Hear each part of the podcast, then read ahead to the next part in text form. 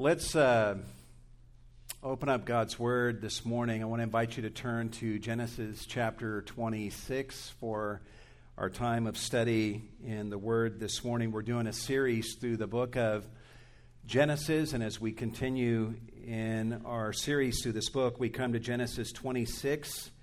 We're going to look at verses 1 through 14 today, and if you want to give a title to the message this morning, it would be Isaac's Blessed Life Now on one level, uh, it, it would seem that Isaac gets shortchanged in the book of Genesis. I mean, think of the four patriarchs that end up being talked about through most of the book of Genesis. There's Abraham and Isaac, Jacob, and then Joseph. From Genesis 12 all the way to the end, chapter 50, you can kind of break down all of the chapters by their devotion to one of those four patriarchs.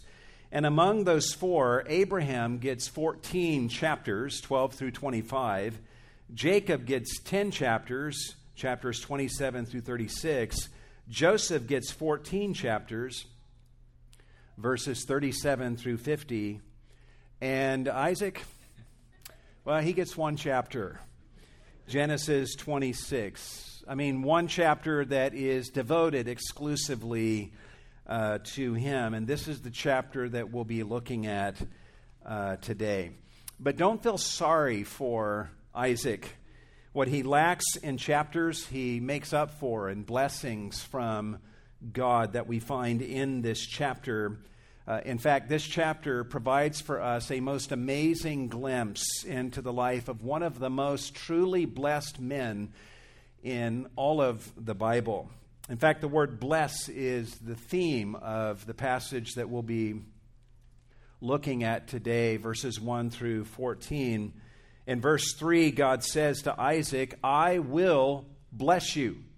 In verse 4, God says to Isaac, By your descendants, all the nations of the earth shall be blessed. There's that word again.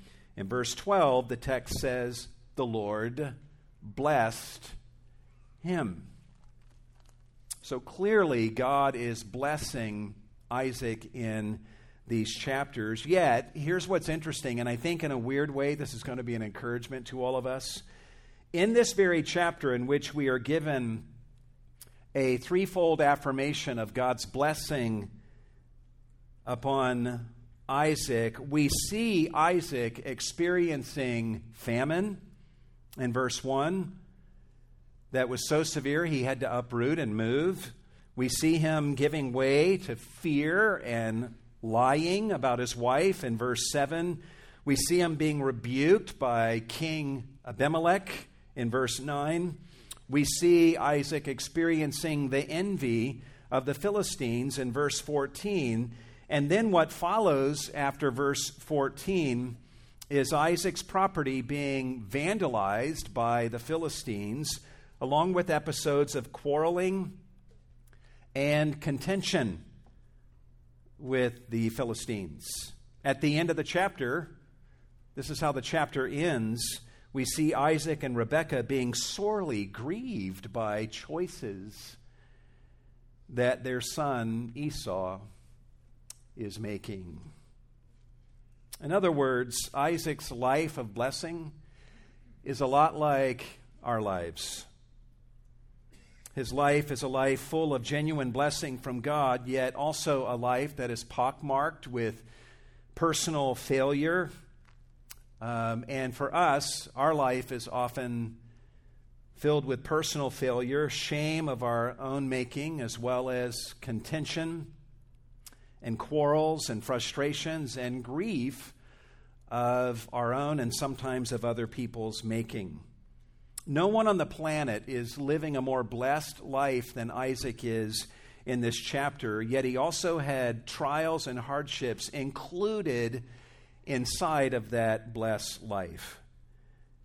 And this teaches us, guys, that it's possible to have a genuinely blessed life and also have trials and car accidents and appendicitis and your property being stolen and vandalized and experiencing grief over choices that family members are making. The presence of one does not exclude the other. We, in the midst of those trials and hardships, can genuinely experience the blessing of God the way that Isaac does in this uh, chapter. The blessed life in heaven will be totally free of all such trials, but this is what our life, and this is what Isaac's blessed life now looks like. So let's look at the first 14 verses of this chapter and let's observe together Isaac's blessed life, and maybe we can gain some perspective as we do so for our own lives. And what we'll do today is we'll observe six developments in the story of Isaac's life under the blessing of God. Six developments in the story of Isaac's life under the blessing of God. Number one, uh, Isaac moves to Gerar when famine comes to the land of promise. In verse 1, it says, Now there was a famine in the land besides the previous famine that had occurred in the days of Abraham.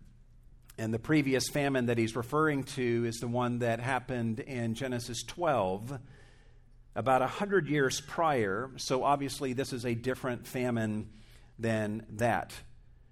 But, guys, it should strike us as instructive that Isaac is in the very land where God wants him to live, yet there is a famine being encountered by Isaac in the very place of God's provision for him, in the very center of God's will for him.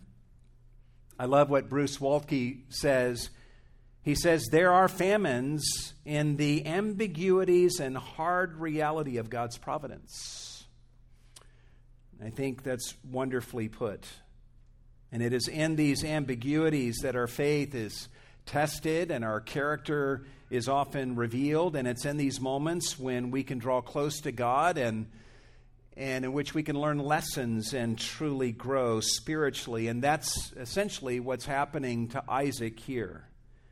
He's living in a region that is dependent upon seasonal rains, but those rains have not been falling creating conditions where water is scarce and famine prevails, right in the place of God's provision in the land of promise. Observe what Isaac does in these conditions of famine. It says, So Isaac went to Gerar, to Abimelech, king of the Philistines. Gerar is in the southwestern part of the land of Canaan and the common route from Canaan down to Egypt essentially ran right through this particular region. And the feeling that we're going to get from the passage is that Isaac is coming into Gerar as the first leg of his journey onward toward Egypt with the intention of going down to Egypt where the sure waters of the Nile could water his flocks and he could escape the famine. This is exactly what Abraham did back in Genesis 12, right?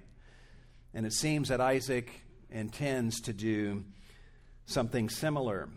Apparently, the famine in the land of Canaan right now would have included Gerar, but perhaps King Abimelech had planned ahead and he had storehouses of grain or perhaps the famine was not yet quite so severe in this region of Gerar as it was elsewhere.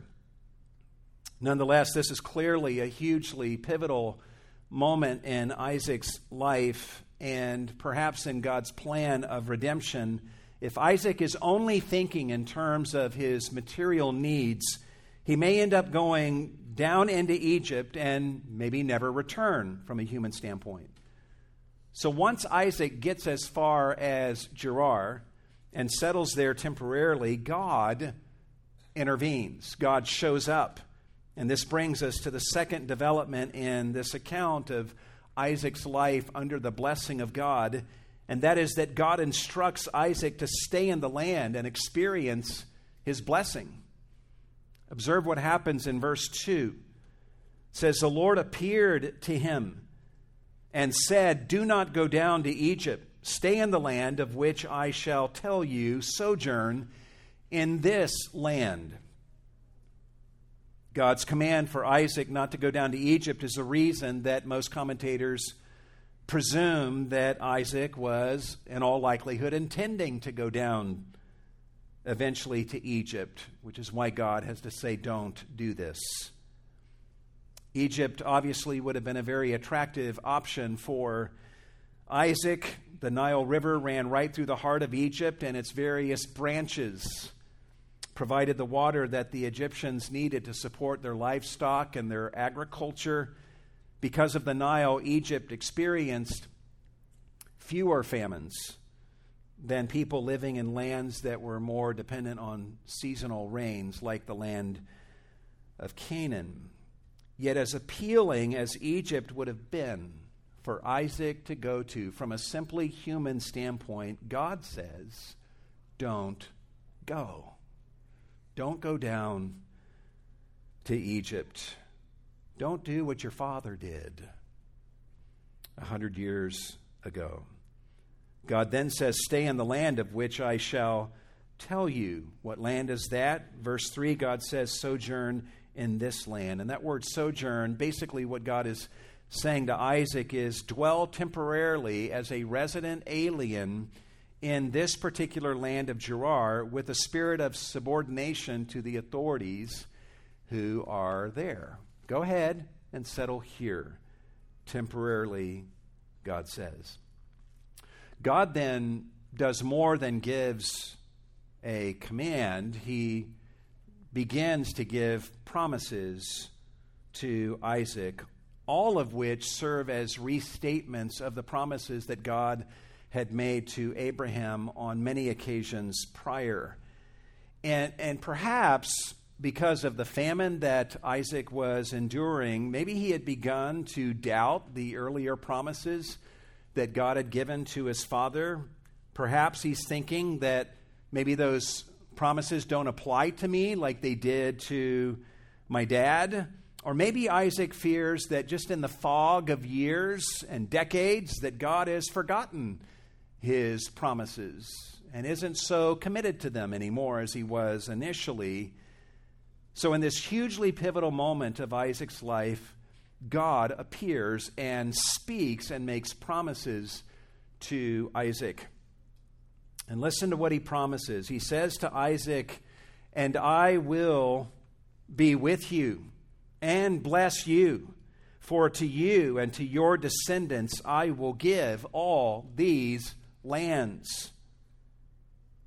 God here is promising his own companionship with Isaac, saying, I will be with you. And when God promises to be with someone, what he's saying is, I will be your friend. I will make your interest my interest, and I will prosper you. And that's why God attaches to this promise the words, I will bless you. God will bless Isaac in manifold ways, and the greatest blessing of all is his companionship with Isaac. As one expression of that blessing, God says to Isaac, For to you and to your descendants I will give all these land. In other words, all the land of Canaan with its varied regions under various rulers at this time. And that would include even the city, the region of Gerar, where Isaac is right now. Right now, Gerar belongs to Abimelech and to the Philistines. But one day, God is saying, this even will belong to your descendants. God then says in verse 3 And I will establish the oath which I swore to your father Abraham. And here he's pointing back to all the promises that he's made to Abraham, and especially to the time when God actually swore by himself. Write down this reference Genesis 22 16. God swore an oath by himself, and he uttered promises on the mountain of Moriah after Abraham had offered up his son as a sacrifice there. And here in our passage today, God is assuring Isaac that he will be further implementing those promises to and through Isaac. What promises? Well, clearly the promises he's already stated, but also the promises that he states in verse 4, where God says, I will multiply your descendants as the stars of heaven, and will give your descendants all these lands, and by your descendants all the nations of the earth shall be blessed. God had twice told Abraham, I'm going to give you descendants as numerous as the stars of heaven. And here he's saying the same thing now to Isaac and promising that his descendants would be given all these various regions in the land of Canaan. And he also says, By your descendants, all the nations of the earth shall be blessed. God essentially gave that promise to Abraham on two occasions. And now he gives this promise to Isaac. By your descendants, all the nations of the earth shall be blessed. We know from the New Testament that this is primarily a messianic promise. Yes, Isaac's descendants will become a nation that will be a light to the world, but that nation will go on to produce a Messiah who will provide a salvation that will go to all of the nations of the earth, which we who are gathered here are included in. Now, why is God making these promises to Isaac? Is it, is it because of anything good that he sees in Isaac? Is it because Isaac has been so obedient to him? Not really. Look at what God says in verse 5. Because, here's why I'm making these promises to you. Because Abraham obeyed me and kept my charge, my commandments, my statutes, and my laws. God isn't promising to bless Isaac in these ways because of Isaac's obedience. He makes these promises to Isaac because of Abraham's obedience. Literally, the Hebrew reads, Because Abraham obeyed my voice, which is exactly how God described Abraham's actions back in Genesis 22 18 on the mountain of Moriah when Abraham had shown his willingness to surrender his son Isaac on the altar to God. In that earlier passage, God makes promises to Abraham and says that he is doing so, quote, because you, Abraham, have obeyed my voice, unquote. Yet here, in our passage today, God is speaking some of these same promises to Isaac, and he's telling him that he's giving him these promises to Isaac because his father, Abraham, was obedient to him. And God conveys this in a couple ways, saying, Abraham obeyed me. He obeyed my voice. He also says, He kept my charge. Literally, the Hebrew of that reads, He took care of my care. In other words, God is saying that Abraham made the things that Jehovah cares about the things that he himself cared about. Abraham cared about the things that God cared about. And beyond that, God also says, Abraham kept my commandments, my statutes, and my laws. And the accumulation of these words speak of an all absorbing life of ongoing obedience that Abraham manifested toward God. We clearly saw in earlier chapters of Genesis how that Abraham was not a perfect man. He disobeyed God and failed to believe on a handful of occasions, but as a general rule, he sought to obey God, and his obedience was radical.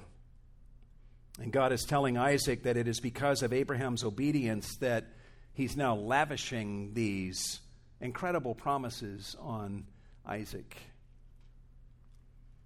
So let me ask you a question at this point of the message. How would you respond if God personally made an appearance to you, like he is Isaac, tells you not to go down to Egypt, tells you to stay in the land where you presently are, and then he makes all of these promises of blessing and companionship to you?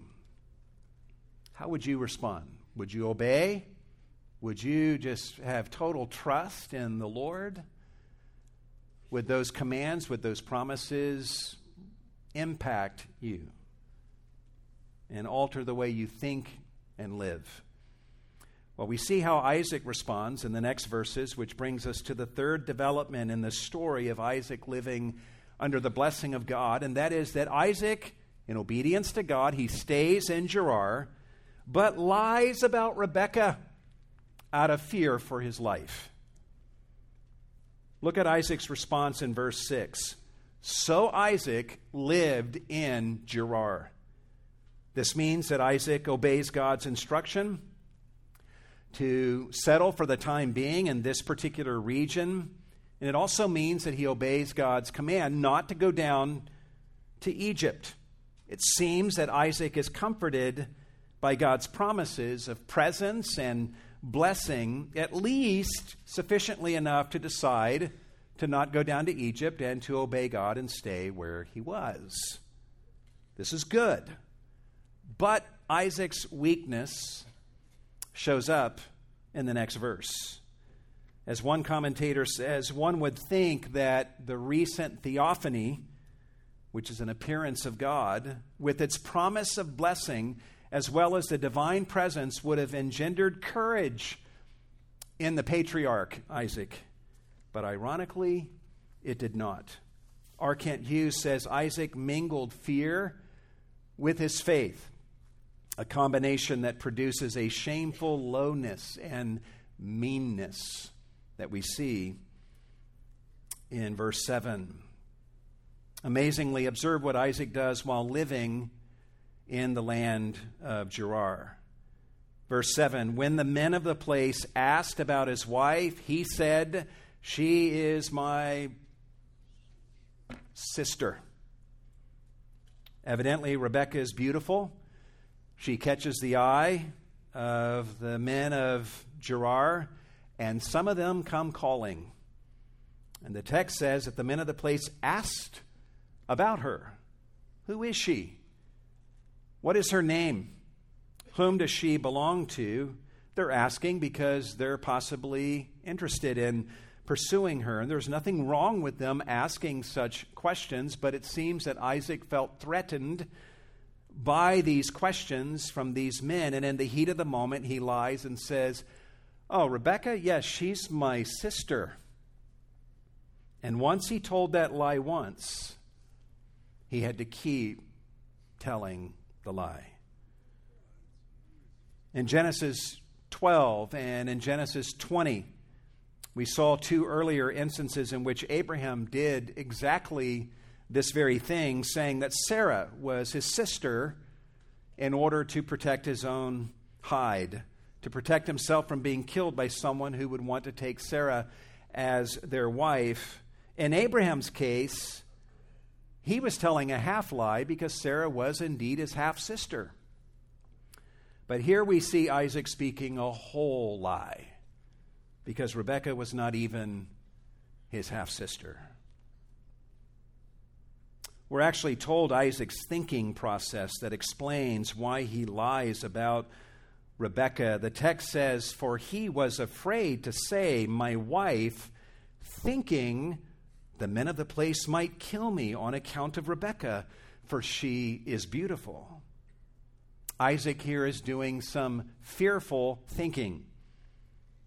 And in the scenario he has pictured in his head, someone is going to hear that Rebecca is his wife, and then kill Isaac so that they can take Rebecca away from him.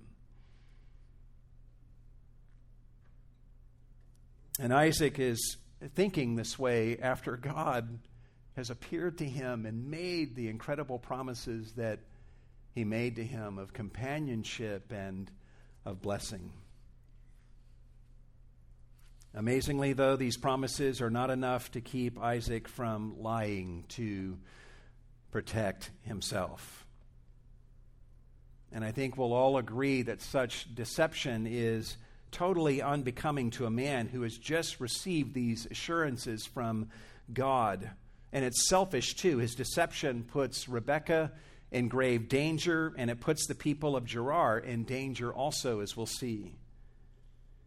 And by the way, we might look at what Isaac is doing here and shake our heads and be disgusted that he would resort to such deceptive and sinful means to protect himself after God has just spoken these amazing promises to him. Yet, guys, whenever we fail to trust God, we sin in the face of even greater promises that God has given to you and to me. So, if you want to criticize Isaac, do that. He deserves it. But look in the mirror first. What happens as a result of Isaac's deception is revealed in verse 8. This brings us to the next development in the story of life's Isaac's life of gracious blessing under God's goodness. Number 4, King Abimelech discovers and rebukes Isaac's deception. Observe what happens in verse 8. It came about when he had been there a long time that Abimelech, king of the Philistines, looked out through a window and saw, and behold, Isaac was caressing his wife, Rebekah. Notice that the text says that Isaac had been there a long time, which means that this deception had gone on for a long time. A long time went by with Isaac telling people that Rebekah was his sister. A long time had gone by with Isaac living a double life relating to Rebekah as his wife when they were in the privacy of their tent, but then acting like her brother when they are out in public. And we, we shouldn't lose sight of how intentional and deliberate Isaac and Rebekah would have to have been in order to keep up this deception. This wasn't just one lie that was told once, but a daily lie being acted out by them day by day. And we're told this went on for a long time until one day they slipped up, or at least Isaac did. Verse 8 Abimelech, king of the Philistines, looked out through a window and saw, and behold, Isaac was caressing his wife, Rebekah. Notice three words for seeing in verse 8. Abimelech looked and saw, and behold, Isaac was caressing his wife. The Hebrew word that is translated caressing is actually the root word that we get the name Isaac from. Literally, the Hebrew reads, Behold, Isaac was Isaacing his wife. We've already seen that the word Isaac means laughter, representing how Abraham and Sarah laughed with disbelief when God told them that they would have a son. And it also was used to represent their laughter at the birth of Isaac. The Hebrew word for Isaac can mean to laugh, to play, to make sport of, to mock. And it can even mean to engage in sexual play. In fact, Potiphar's wife uses this very word later in Genesis in her accusation against Joseph, saying, and I quote, the Hebrew slave came in to me to Isaac me. In other words, he came in to engage in sexual play with me. So, we don't know exactly the kind of play that Isaac was engaging in with Rebekah, but whatever it was, it was the kind of play that clearly told Abimelech that Isaac and Rebekah are husband and wife and not brother and sister. For whatever it's worth, in my just the way I see it, they were probably making out or something like that. And Abimelech saw them doing this. Look at how Abimelech responds, verse 9. Then Abimelech called Isaac and said, Behold, certainly she is your wife. How then did you say she is my sister? What a sad moment. this is. As R. Kent Hughes says, what a sorry state of affairs when unbelievers rightly decry the conduct of believers. And Abimelech is calling Isaac on his deception, saying, What, what is the thinking process that would lead you to deceive us in this way? Well, Isaac gives a fairly transparent answer in verse 9. The text says, And Isaac said to him, because I said I might die on account of her. The King James Version has Isaac saying, Because I said, lest I die for her. Boy, Isaac is a dream catch, isn't he? Wouldn't you single gals love to find a guy like this who makes decisions out of fear of ever having to die for you? Isaac's explanation is even worse than that because it embodies an element of blame shifting. What he's really saying is the reason I lied is because the people of this culture are evidently of such a character and they are being ruled over by leaders whose legal system is of such a nature that I had reason to fear that men might kill me if they knew that Rebekah was my wife. Well, that explanation doesn't fly with Abimelech. Listen to what he says in verse 10. Abimelech said, What is this you have done to us? One of the people might easily have lain with your wife, and you would have brought guilt upon us. He wants Isaac to think about what he's done in telling this lie. In lying, Isaac has misled the people, and one of these misled men of Gerar could have easily taken Rebekah and lain with her, thus bringing danger to Rebekah, but more importantly, bringing guilt upon the entire city. This is a stunning rebu- rebuke to Isaac.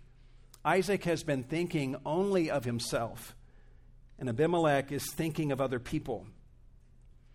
When you read this account, Abimelech actually comes off as the more righteous of of the two, at least in this moment. And he doesn't even know the half of it. Abimelech doesn't know that God has just appeared to Isaac and made promises to him, and that Isaac is resorting to this tactic of deception in order to preserve his own life, when in fact God has already given him assurance and many promises to be with him and to bless him. So, how does Abimelech respond? Does he send Isaac and Rebekah out of Gerar like Pharaoh did to Abraham and Sarah in Genesis 12? Does he punish Isaac? Actually, amazingly, just the opposite. And this brings us to the fifth development in the story of Isaac living under the most gracious blessing of God. Number five, Abimelech delivers a decree to protect Isaac and Rebekah. Observe what he does in verse 11. So Abimelech charged all the people, saying, He who touches this man or his wife shall surely be put to death. Now, as positive as this sounds, there is a certain embarrassment that would come to Isaac in this announcement. Isaac has been telling everyone that he and Rebekah are brother and sister, now, Abimelech, we're told here in the text that he's speaking to all the people and he's setting the record straight, announcing to everyone that Rebekah is actually Isaac's wife. Now, everyone knows in the city that Isaac has been lying to them. Nonetheless, this is a blessing from God upon Isaac. God has allowed this deception to go on for a long time but now God has orchestrated the discovery of the deception and is orchestrating this announcement because God wants Isaac to be walking in truthfulness and authenticity before God and before the people of Gerar, just like God wants us to do as his people. And it's God's merciful providence at work in Abimelech that causes him to be kindly enough disposed toward Isaac and Rebekah that he would deliver this kind of decree and say, He who touches this man or his wife shall surely be put to death. It's as if, guys, these words are added to the laws of Gerar. The word touch would have had a twofold meaning. Abimelech is saying, Whoever touches Isaac in any abusive or hurtful way, that brings injury to him. And he's saying, Whoever touches Rebekah in any way that's sexual or inappropriate to touch a married woman belonging to another man, Abimelech is saying, Whoever wrongly touches Isaac or Rebekah in any such way will be put to death. That means that to mess with Isaac and Rebekah in any way is a capital offense that brings the death sentence on the violator. Imagine our country passing a law for your benefit that says anyone who so much as wrongly touches you dies. That's basically the law that's being enacted here for Isaac and Rebekah's benefit. This is the last thing that Isaac deserves, but God has given him favor in the eyes of Abimelech, leading Abimelech to deliver this decree. And just as we get to this point of the passage, a question for you to ponder Do you think Isaac would now feel safe or safer and more secure now that Abimelech has spoken this decree? Probably. But consider the irony of that. Isaac was apparently not sufficiently comforted by God's decrees and God's promises to be with him and to bless him. Yet now Isaac is probably quite comforted by the decree of a human king. Either way, this is a most gracious blessing from God to move the heart of Abimelech to deliver this decree he clearly wants Isaac and Rebekah to stay in the land and dwell with them, and so he provides this protection for them. This brings us to the final development in this account of Isaac's life under the blessing of God. Number six, God prospers Isaac and Gerar to an enviable degree. Look at what happens in verse 12. Now Isaac sowed in that land. Guys, this is what someone does who plans on staying for a while, at least until harvest time. You plant crops in the spring because you plan to be around at harvest time in the fall, and you harvest because you plan on enjoying that harvest. So Isaac sows in the land, and we're told, and he reaped in the same year a hundredfold, and the Lord blessed him. Keep in mind that the land of Canaan is under famine conditions right now, although it, it may be that the famine was a little less severe in this region than in other parts of the land of Canaan. Yet we're told here that Isaac reaped a hundredfold. What this means is that whatever Isaac's costs were in planting and maintaining his crops, whatever his costs were, he reaped a hundred times that cost. In other words, for every dollar he spent in planting and paying workers and what have you, and paying for supplies and tools, he reaped enough of a harvest to generate a hundred dollars in income for every dollar that he had spent. We're told in verse 12 that this is happening to Isaac because the Lord blessed him. There's no other explanation for this. God is blessing him just as he promised that he would do. And it gets even better than crops, too.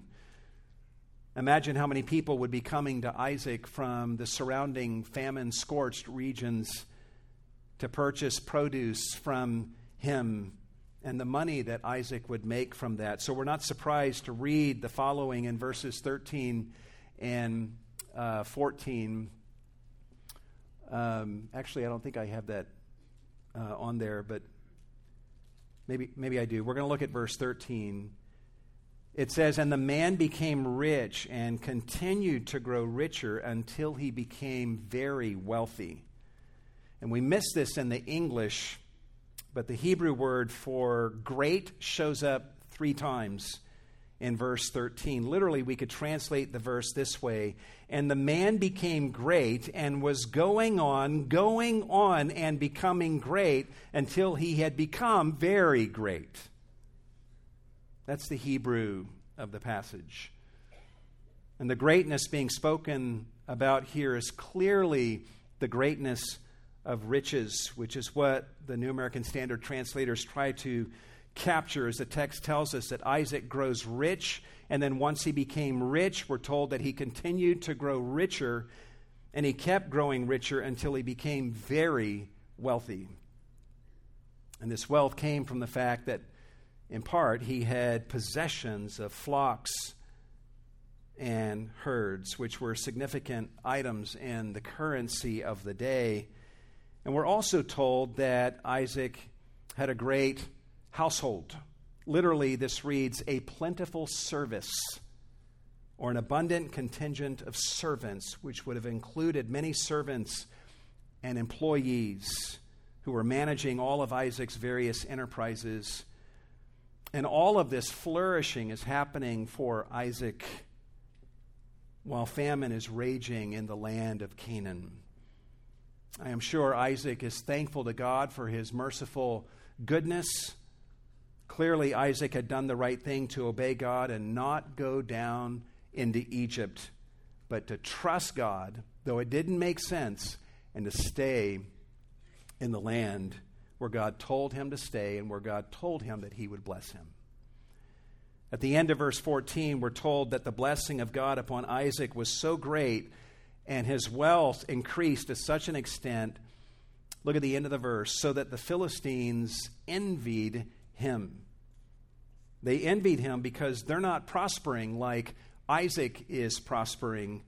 Here he is dwelling as a sojourner in their land, and he's prospering more than they are prospering. And this sets in motion some of the conflict that we will see in the coming verses when we come back to this chapter in a couple weeks. But for today, we're going to stop here and ponder just a few thoughts. First of all, guys, let's ponder God's blessing on Isaac and where it came from. In our passage today, God blesses Isaac in these verses for two reasons. Number one, because he had promised or he had sworn an oath to Abraham decades prior. And number two, because Abraham had obeyed God and his obedience served as the basis for God's promises to Isaac together with the oath that God had sworn decades earlier to Abraham. And guys, this, this should resonate with us, I think. God is a God who makes promises, and he's true to his word to us. He says what he means, and he means what he says.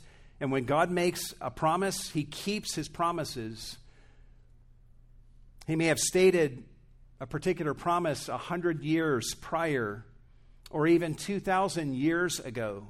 But every promise that God has ever spoken is always as fresh and always as vivid as if He spoke it one minute ago. Take all the promises that God has spoken to you as a Christian, and the promises are numerous. He's told Isaac, I'll be with you, and Jesus says to us, Lo, I am with you always, even to the end of the age. And God says to us in Hebrews 13:5, I will never leave you or forsake you. God doesn't just promise to bless us, but he says that he has in fact blessed us with every spiritual blessing in the heavenly places in Christ. In 1 Peter 3, God tells us to give a blessing to others because we have been savingly called to inherit a blessing. On and on and on the promises of God go. According to 2 Peter 1, verse 4, the promises that God gives to us are exceeding great and precious promises. And these promises are just as vivid in God's mind right now as they were when He spoke them. And as if He spoke them a minute ago. So, how will you live your life today? How will you live your life this week in the face of these promises? Will you walk in obedience? Will you walk in faith? Or will you doubt God's promises? I know you'd like to think, as I do, that, man, you know, I want to trust God's promises. Um, but, guys, imagine that God just spoke promises to you right now. Before you leave this room, He appears to you and speaks promises that are found in the New Testament. He speaks them to you. Would it affect how you live today? Distance and time makes no difference. The promises God gives you in the New Testament, yes, they were spoken 2,000 years ago, but they are as fresh and vivid in his mind as if he spoke them right now. And these promises that God gives to us, guys, they're not based on, many of them are not based upon our obedience, but they're given to us because Jesus earned them for us. Because someone greater than Abraham has been obedient on our behalf, and that is Jesus Christ. Jesus obeyed his Father even when the Father called him to the cross to die for our sins. And if you're a believer in Jesus this morning, God makes promises to you because of the obedience of Christ, and He's going to keep those promises to you because of Christ's obedience. And this should be a relief to all of us. God's greatest promises to us are not based on how we perform from day to day. Just take the promise of justification, forgiveness, God declaring us righteous in Christ. God justified us on the day of our conversion and thereby promised to always think of us as having our sins forgiven and righteous with the very righteousness of Jesus. And if you have a bad day, God doesn't look at you and say, you know what, I take that promise back. You're not justified anymore. No, your justification God's promises embodied in his justification of you are not based upon your performance, but solely based upon the obedience of Jesus. And because of that, they don't waver from day to day. We can rest in God's goodness and in his promises. We can be encouraged from this passage along these lines, but I think we can also be sobered as we observe the partial obedience of Isaac. He obeyed God by staying in Gerar. That was a good thing, but he lies about his wife. That's a bad thing. He trusted God on one front, but distrusted God on another. Does that remind you of anybody? Yeah, you and me. We are recipients of the promises of God, yet we still believe Him in some ways and turn around and disbelieve Him in others. We obey God on one front, but we refuse to trust Him on another front. We settle for living lives of partial obedience to God and partial trust in Him for the life of me, I, I still can't figure out how I myself can trust God so totally on one day and then not trust Him on the next day. Or how I can so totally trust God in one area on a given day, and yet on that same day, at the very same time, fail to trust God in another area. But I see this contradiction in me, and it reminds me of why I need a Savior every day to grow me and strengthen me in grace and in faith. Isaac may have stayed in Gerar and may have kind of prided himself for not going down to Egypt like his father did. And yet he turns around and does exactly what his father did twice. Let those who think they stand take heed lest they fall. We also learn something in these verses about the power of a parent's example, do we not? Abraham gave way to fear, lied about Sarah being a sister in Genesis 12 and Genesis 20. Here we see Isaac giving way to fear and engaging in the same sin that his dad had committed. And the interesting thing, guys, is the deceptions of Abraham along these lines in Genesis 12 and 20 had happened before Isaac was even born. Isaac may have never actually witnessed his dad engaging in these deceptions, but simply heard about it. Which means maybe that the sins that Abraham committed before Isaac was born still may have had some influence on Isaac's decision making. Perhaps. At the very least, parents, I think we can be forewarned and be careful about the choices that we make and how our choices may influence our children. And, and that doesn't just start when your child is born. Those of you that are unmarried or you're married and you have no children yet, be careful about the choices that you're making even now. Even if you're single or childless right now, you should ask yourself Would I want my children engaging in this behavior when they are at the age that I am at now? And if you don't want them engaging in that behavior, don't do it. Let that thought keep you from doing something stupid. I've seen children at who, who think this way about their parents' former sins that their parents committed when they were younger, even before the children were born. And they think, well, my mom or dad did this when they were younger, and look at them, they turned out okay. And thus they can feel emboldened to commit the same sin. I've had my own children at times say something similar to me. I've tried to warn them about some sin to avoid that I did not avoid when I was younger, and they've said, Well, you turned out okay. And my response is always, Who said I'm okay?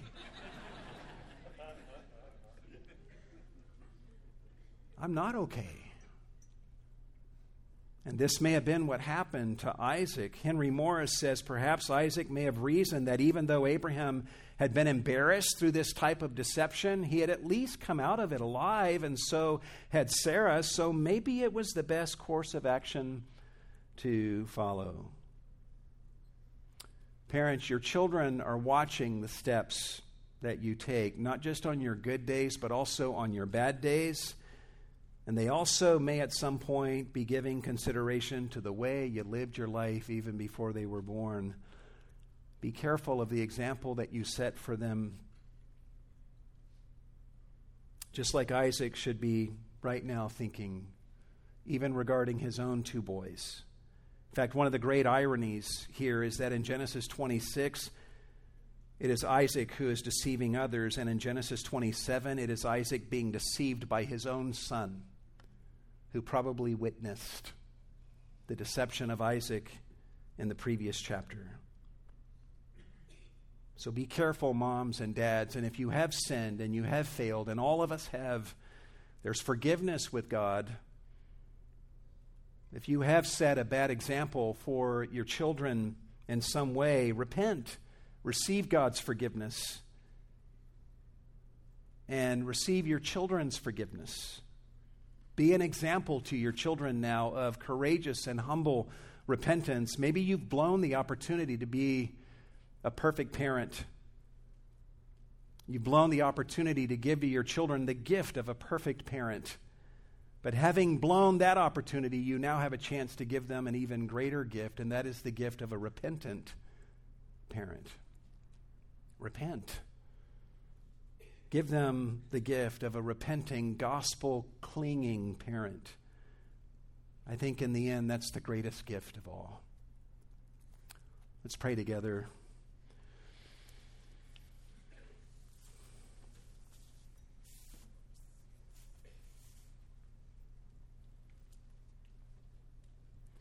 You know what? The greatest, deepest need that all of us have in our hearts is to be loved by someone who loves us so much they're willing to die for us. And Rebekah, at least at this point in time, did not have a husband who was willing to die on account of her, but Jesus did die for sinners like us so that we would have atonement for all the ways that we fall short. Embrace the grace of that if you're a child of God this morning. But if you're not a child of God this morning, look to Christ and believe in Him and receive forgiveness for your sins. Lord, we thank you for this text and for the good that is in it. Give us hearts that are open to all that you have for us. Make us wiser, more careful, more humble, better parents, more repentant men and women.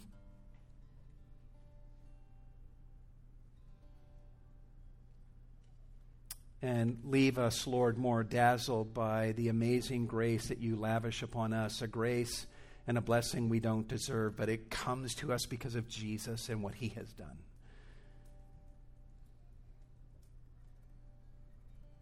And those who are forgiven much love much, and may we love you much because of the great grace that you have bestowed upon us in Christ. We thank you for this opportunity to give of our offerings to you, Lord. Receive these funds, do much with all that is given in the name of Jesus. And for the glory of you, Lord, and the expansion of your kingdom. It's in His name we pray. And all God's people said,